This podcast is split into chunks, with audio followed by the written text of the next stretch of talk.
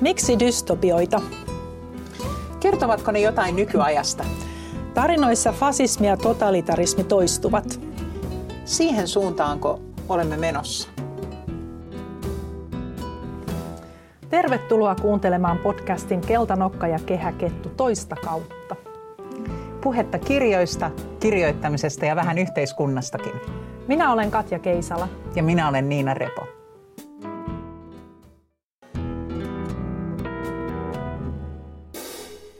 Hei Niina, tykkäätkö lukea dystopioita? Tykkään oikein kovastikin.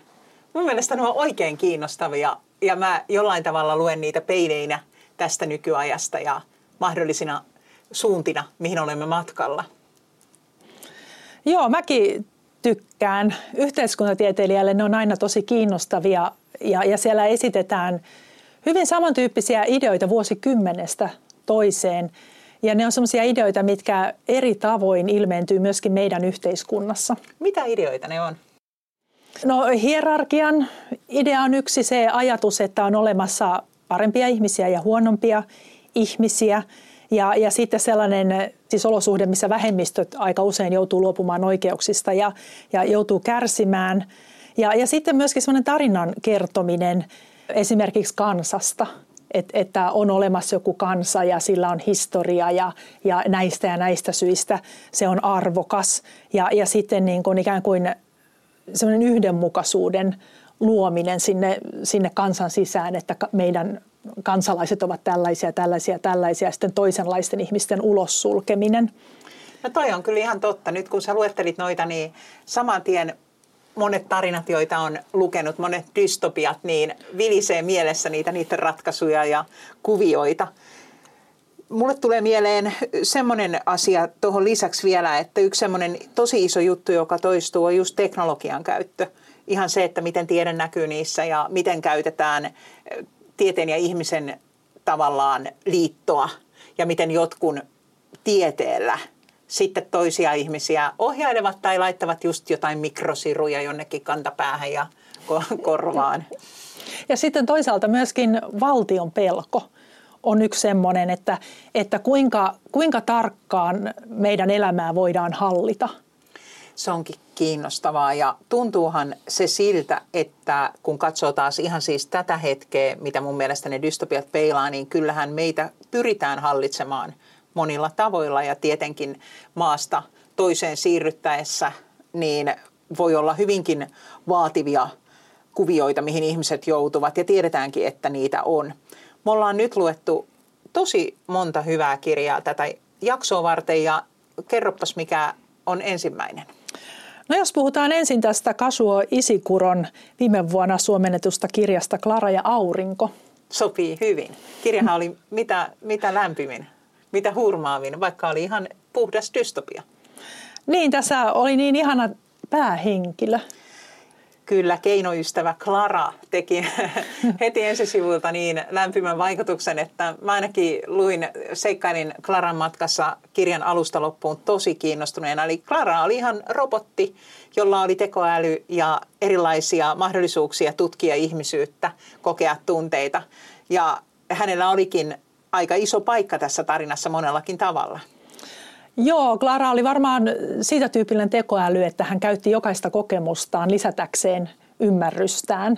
Ja, ja se oli tosi kiehtovaa nähdä, että miten hän, hän pyrkii jatkuvasti tulkitsemaan ihmisten toimintaa tarkemmin ja paremmin ja realistisemmin. Klaran hänen elämänsä lapsi Josie kävi sitten hakemassa liikkeestä ja sitten Klara muutti tänne Josien kotiin ja siinä tulee nyt, varotan, tulemme jonkin verrankin paljastamaan juonta, eli lopettakaa tähän, jos haluatte lukea vielä Klaran ja Auringon. Mutta Josie oli siis tällainen geenimuunneltu lapsi ja kävi ilmi, että elämme yhteiskunnassa, missä ne lapset, jotka tulevat pärjäämään, saavat parhaat opiskelupaikat ja sitä kautta sitten myös parhaan aseman elämässä, niin olivat kaikki geenimuunneltuja. Joo, tämä oli mielenkiintoinen ratkaisu, koska aika usein näistä dystopioissa niin on, on selvä jako parempien ihmisten ja, ja sitten näiden huonompien ihmisten välillä. Ja jollain tavalla usein tuntuu, että siinä paremmassa asemissa olevat ihmiset ei joudu maksamaan hintaa siitä, siitä että he ovat hyvässä asemassa, mutta tässä he joutuvat maksamaan aikamoisen hinnan. No näin voi sanoa. Eli tässä tarinan keskiössä olevassa perheessä oli yksi ty- tytär jo kuollut tämän muuntelun seurauksena. Ja tämä Josie, joka oli varsin hurmaava neito, niin hän oli myös hyvin sairas. Se, hänen sairautensa paheni kirjan kuluessa ja kirja oli sillä tavalla kyllä lämmin ja yllättävänkin onnellinen, että kaikille sen hahmoille ei ollenkaan siis käynyt huonosti tässä kirjassa, mutta se oli hyvin rankkaa luettavaa, mikä hinta muuntelusta maksettiin. Mutta voi myös siis ajatella, että hekin maksoivat hintaa, jotka sitten olivat jättäytyneet tai jätetty jääneet muuntelun ulkopuolelle. Toki joo, heillähän ei ollut mahdollisuutta mihin, mihinkään hyviin asemiin yhteiskunnassa, että he tavallaan jättäytyivät sitten semmoiseen syrjäytymiskehitykseen ja köyhyyteen. Kyllä, myöskin. Eli siellä oli tosiaan tehty näin, että kun oli kiintiö koulussa, niin ehkä vain kaksi prosenttia oli niille lapsille, jotka mm. eivät olleet muuntelussa mukana. Mm. Tässä oli sitten naapurin poika, jolla oli tällainen tilanne ja hänen kauttaan saatiin sitten sitä juonnetta seurata. Sen verran voin vielä sanoa tuosta hinnasta, mitä muuntelusta sitten maksettiin, niin siellä oli jonkinlaisia sosiaalisia haasteita näillä lapsilla. Eli heidän oli vaikea tunnistaa mahdollisesti toisten tunteita tai olla sosiaalisesti taitavia. Ja siinä kirjassa sitten kuvattiin myös sitä, että miten tällaisia harjoiteleirejä järjestettiin tai tapaamisia, missä sitten harjoiteltiin.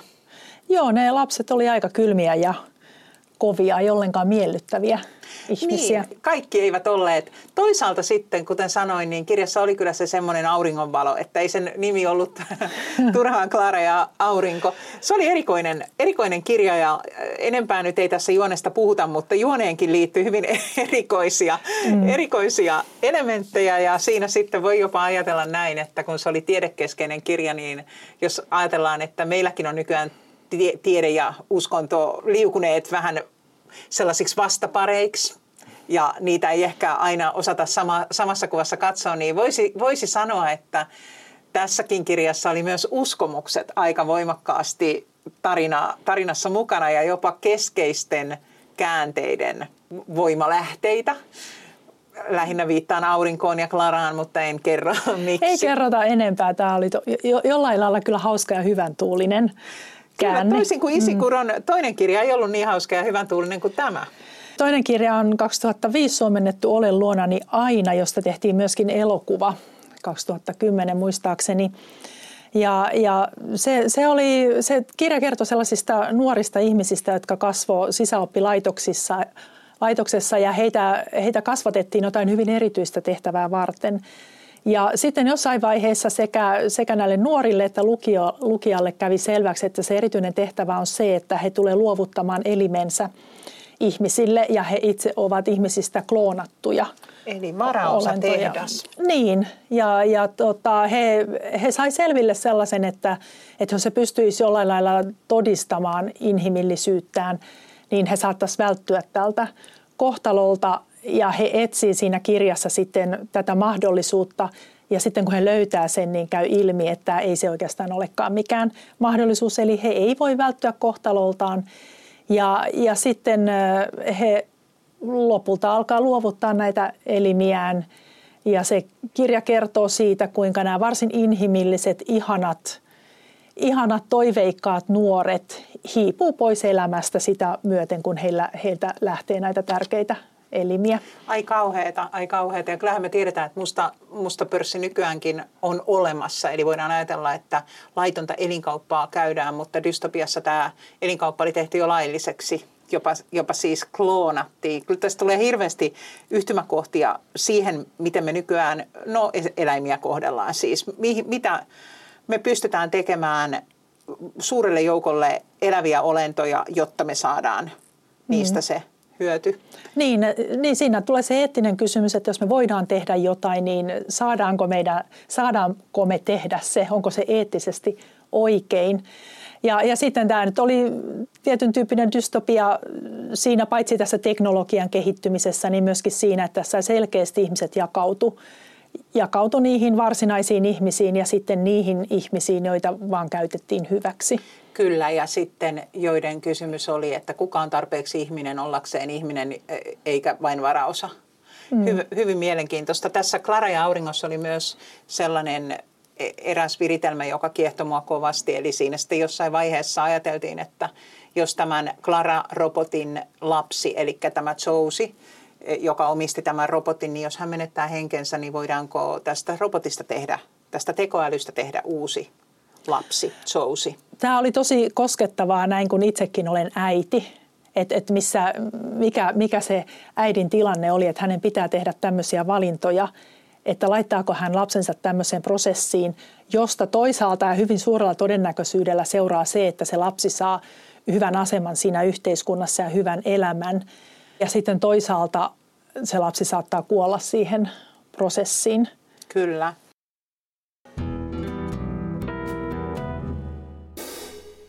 Me ollaan luettu myös Anni-Maija Aallon viime vuonna Finlandia junior-palkinnolla palkittu teos Mistä valo pääsee sisään, joka, joka oli myös hyvin komeasti tehty ja rakennettu sekä kirjoitettu dystopia.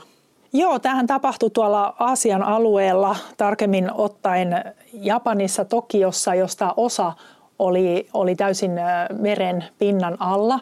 Ja sitten sinne oli rakennettu uusia parempia osia, joissa sitten rikkaat ihmiset asu.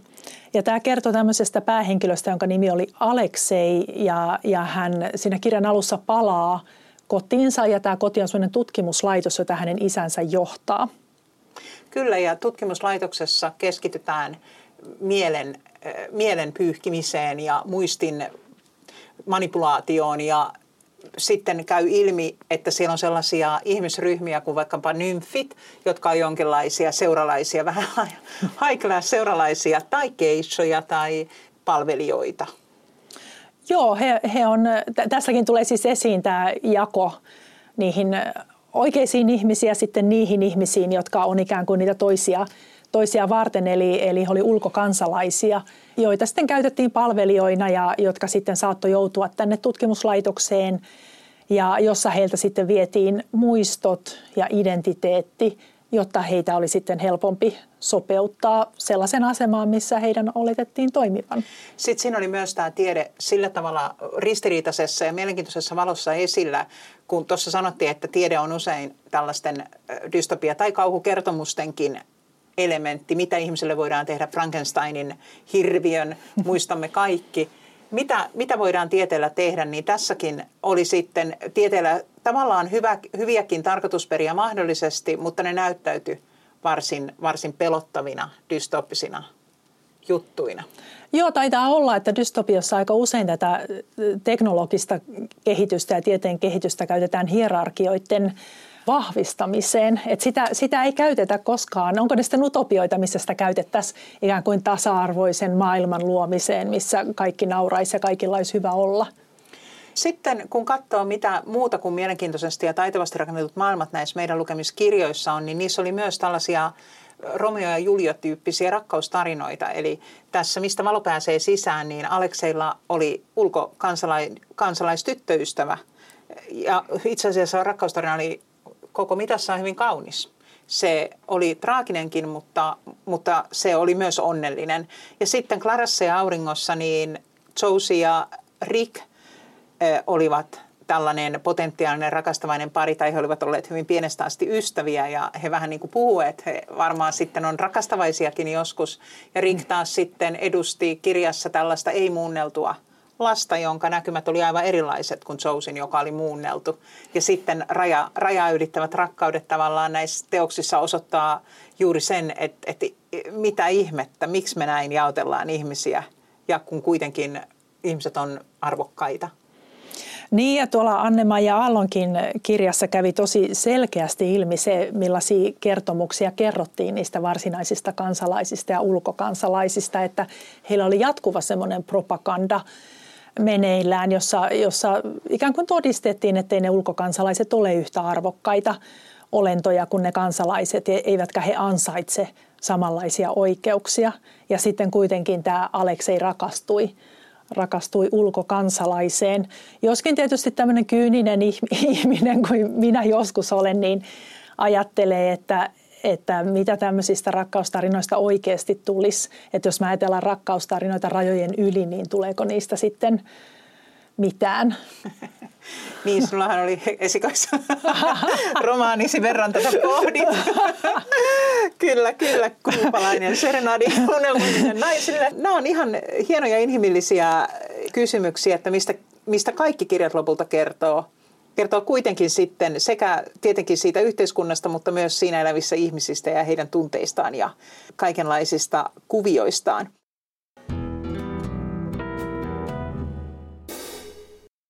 Onko sulla sellaista aihepiiriä, mistä sä voisit kuvitella kirjoittavasi vähän vaikkapa dystopiatyyppisen romaanin? Ei ehkä kokonaisuutena sellaista aihepiiriä, mutta mähän ker- kirjoitan nyt tarinaa, minkä päähenkilö on työtön. Ja, ja sitäkin varten mä luin sitten sarja Leena Näreen Työttömyys sattuu arjen kamppailu ja työllistämistoimien rattaissa. Ja tämä on semmoinen tosi mielenkiintoinen teos, joka perustuu työttömien omiin kertomuksiin omasta elämästään silloin, kun he eivät ole pelkästään työttömiä, vaan myöskin työllistämistoimien kohteena.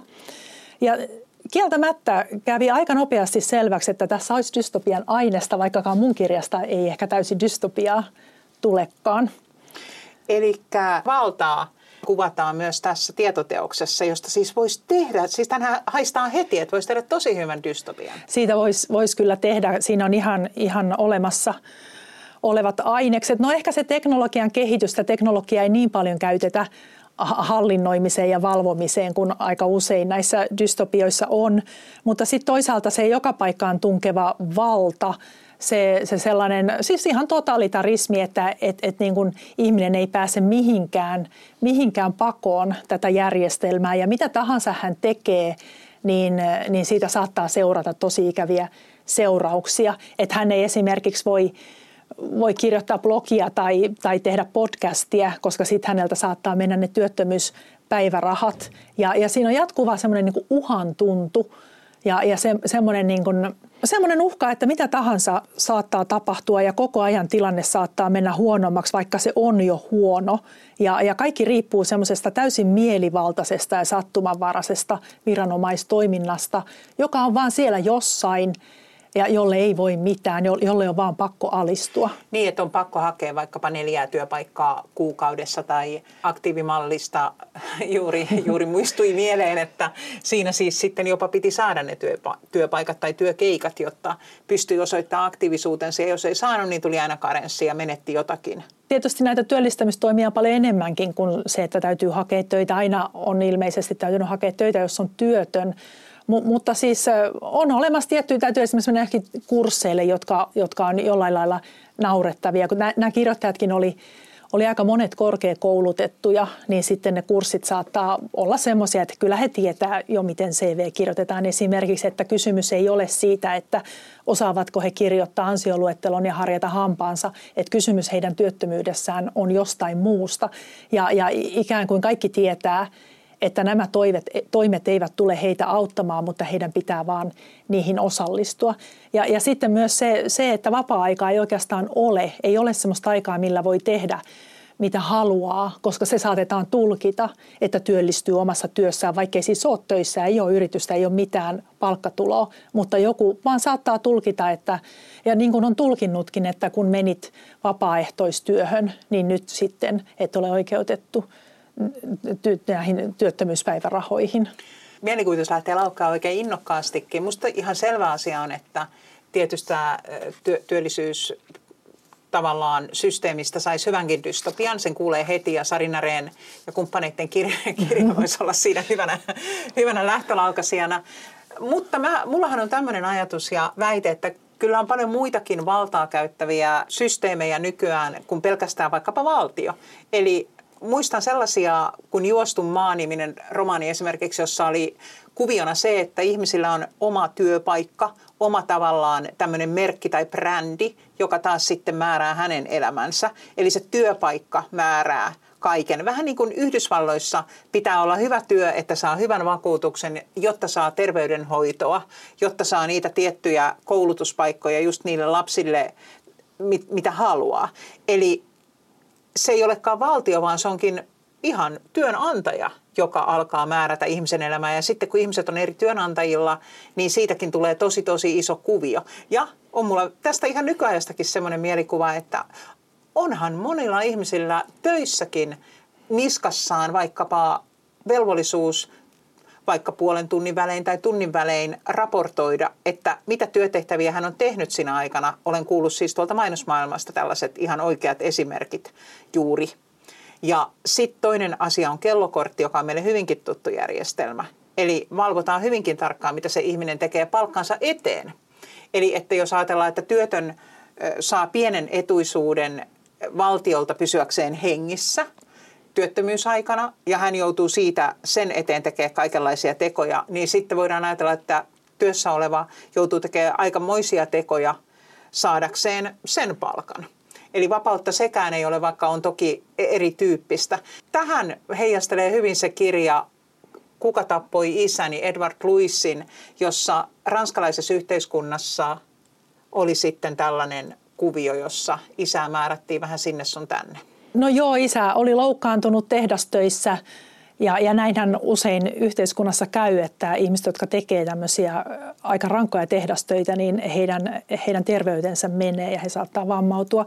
Mutta tässä oli tämmöinen isä, joka oli loukkaantunut tehdastöissä ja hän tarvitsi lääkitystä, hän tarvitsi tiettyjä terveyspalveluita, joita sitten leikattiin ja sosiaalitukia leikattiin ja sitten, sitten yhteiskunta muuttui niin, että ei voinut enää olla kotona, vaikka olikin sairas ja kivulias, vaan piti sitten osallistua hyvän ihmisyyden nimissä tämän tyyppisiin töihin, jotka kuulostaa ihan tämmöisiltä työllistämistoimilta, niin kuin tämmöisiä pikkutöitä, kerätä roskia, siivota pihoja. Ja, ja koko ajan isä meni huonompaan ja huonompaan kuntoon, koska koko ajan rahaa oli vähemmän, lääkkeitä oli vähemmän, palveluja oli vähemmän ja, ja häneltä vaadittiin ikään kuin enemmän. Se olisi voinut hyvin olla pätkä jostain näistä dystopioista, vaikka se oli nyt sitten mm. tämän hetken ihan muutaman vuoden takaa ranskalaista todellisuutta. Niin, kyllähän tuossa jo valtiovalta aika, aika syvälle elämään menee, että siinä on aika vaikea enää löytää niitä keinoja päästä ulos siitä.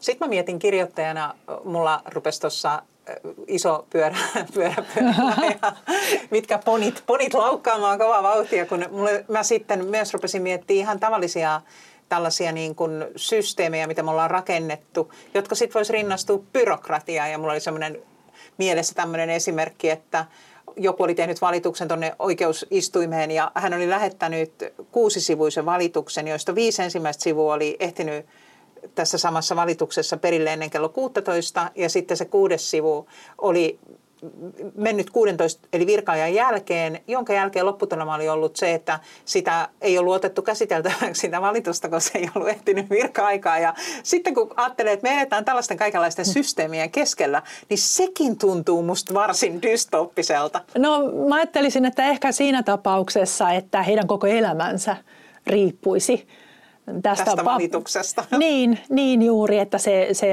se olisi semmoista hallintaa, että se ulottuisi koko elämään, että n- nyt se elämä loppuisi tai kävisi tosi huonosti. Muussa tapauksessa mä pidän tätä aivan normaalina byrokratiana.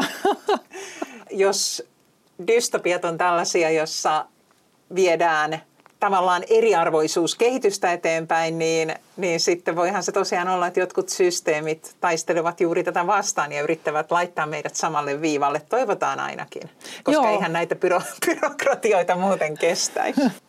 Jos sä Niina kirjoittaisit dystopian, niin mistä sä kirjoittaisit? Niin, voi tosiaan olla, että mua puuttelisi toi byrokratia, mutta mua myös puuttelee Etelä-Amerikan, eteläamerikkalaiset kirjat tällä hetkellä ja sieltä on tullut monta tosi vahvaa teosta, joissa ikään kuin eletään dystopiaa, mutta eipä eletäkään, vaan eletään ihan tätä päivää tai jopa tuodaan asioita menneisyydestä, sotilasjuntta aikakausilta. Tai siellähän on monta maata Etelä-Amerikassa, missä ihmisiä on esimerkiksi kadonnut tai hallinto on ollut niin vahva, että diktatuuri niin vahva, että siellä on tehty, tehty hyvin radikaaleja asioita ihmisille. Ja ne eteläamerikkalaiset kirjailijat jollain tavalla nyt kirjoittaa niin vahvasti sellaista maailmaa, jossa näkyy samantyyppisiä asioita kuin noissa dystopioissa, vaikka se on siis tästä hetkestä. Että mä voisin ehkä matkustaa sinne ja inspiroitua ja yrittää ymmärtää, että et minkälainen maailma tämä on. Se on sellainen kirjailija, joka on musta aivan loistava, jolta tulee ihan pian uusi romaani. Ensimmäinen teos oli novellikokoelma Mitä liekit meitä veivät, Mariana Enriquez. Ja siinä monenkin tarinan kohdalla näkyy se sen yhteiskunnan eri, valtava eriarvoisuus, siis miten ne ihmiset on todella, todella siis jakautuneet rikkaisiin, köyhiin, niihin, joilla on valtaa, joilla ei ole. Ja sitten muun muassa just yhdessäkin tarinassa tulee sitten se sotilasdiktatuuri esiin, esiin hyvin voimakkaasti tällaisessa tilanteessa, että hyvin mielenkiintoisia. Ne on aika väkivaltaisia tarinoita, eikö ookin? On ne aika rajuja. Kyllä ne mun mielestä on väkivaltaisia eri tavalla kuin mihin me ollaan totuttu, ja ne on kuitenkin sitä mun mielestä tosi hienolla tavalla. Joo, mä, mäkin olen joitakuita lukenut, mutta mun täytyy sanoa, että mä itseäni kiinnostaa nimenomaan semmoinen arkipäiväisempi hallinta, semmoinen mihin ei liity sitä, että pyssyn piippu on ohimolla, vaan, vaan liittyy semmoista hyvin arkipäiväistä vallankäyttöä, mikä sitten asettaa ihmisen paikalleen, sellaiselle paikalle, että se ihminen ei näe enää mahdollisuutta liikkua siitä mihinkään. Joo, toi oli mielenkiintoinen havainto. Niissä tosiaan siis todella on järeät aseet käytössä ja usein se yhteiskunta on ihan sotatilassa tai, tai se menee tällaiseen vyöryhallitsemattomaan tilaan, jopa anarkistiseen tilaan. Tai sitten ne vastavoimat on niin isoja, että ne kapinalliset todella siis tarttuu aseisiin. Ja sitten tässä, Mitä liekit meiltä veivät novellikokoelmasta, missä on paljon nais, naisten tarinoita ja tyttöjen tarinoita, niin naiset ihan valelee itsensä pensalle ja sytyttää tuleen saadakseen äänensä kuuluviin. Että hyvin radikaaleja, ei tosiaan mitenkään viitteellisiä keinoja. Mä itse olen pitänyt dystopioita tosiaan jonkinlaisina varoituksina, että jos me annetaan asioiden mennä, näin kuin ne nyt menee, niin tuloksena saattaa olla tällainen dystopia. Niin onko nuo tarinat, mitä sä oot sitten lukenut latinalaisesta Amerikasta, niin onko ne kuitenkin sellaisia tarinoita, joita ei voisi meille sattua? Kyllä kai niitä voisi sattua, ne oikeastaan kertookin tästä todellisuudesta, mutta ne kertoo vaan siitä sitten siellä muutaman tuhannen kilometrin päässä, eli jollain tavalla mekin voisimme olla monenkinlaisen kehityskulun tai niin kuin matkalla monenkinlaisiin lopputuloksiin. Ja se onkin hirveän kiinnostava kysymys, että mihin suuntaan me ollaan menossa. Ja jos ajatellaan sitä, joka nyt ei ole kirja, mutta on tarin, tarinointia silti, eli tätä hyvinkin suosittua Black Mirror-sarjaa, missä teknologia sekoittuu ihmiselämään tavoilla, jotka osa on jo totta ja osa on sitten kiveheiton päässä, niin onhan nämä nyt hirveän mielekkäitä asioita pohtia, että mitä meidän pitää tehdä, että ei tällaiset asiat kuin fasismi, totalitarismi taikka teknologian vääränlainen sekaantuminen vaikka meidän geeneihin niin, että me ollaan kohta kaikki jollain tavalla muunneltuja epämääräisin tavoin, ettei näin pääse tapahtumaan.